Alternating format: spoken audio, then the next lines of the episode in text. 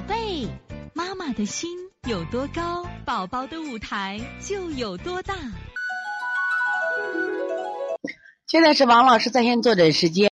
那么幺幺五七江苏奇迹妈，王老师孩子说喉咙有痰，不咳嗽，有腺样体肥大、过敏性鼻炎，这个痰是鼻后滴漏，入睡非常困难。入睡非常困难的话啊，有几种情况，一种是阳盛，他入睡他阳不入阴；一种是阴虚，他阳进不了阴，因为阴太小了，门太小了。他进不去，阳是正常的。那么这种喉咙有痰，因为有腺样体肥大，就有可能是鼻后滴漏引起的啊。所以说你要判断你的孩子是阳盛，你就清热；如果是阴虚，你就滋阴就行了啊。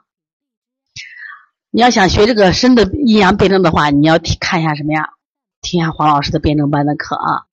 所以从现在开始学习小儿推拿，从现在开始学习正确的育儿理念，一点都不晚。也希望我们今天听课的妈妈能把我们所有的知识。通过自己的学习，通过自己的分享，让更多的妈妈了解，走进邦尼康小儿推拿，走进邦尼康的课堂，让我们获得正确的育儿理念。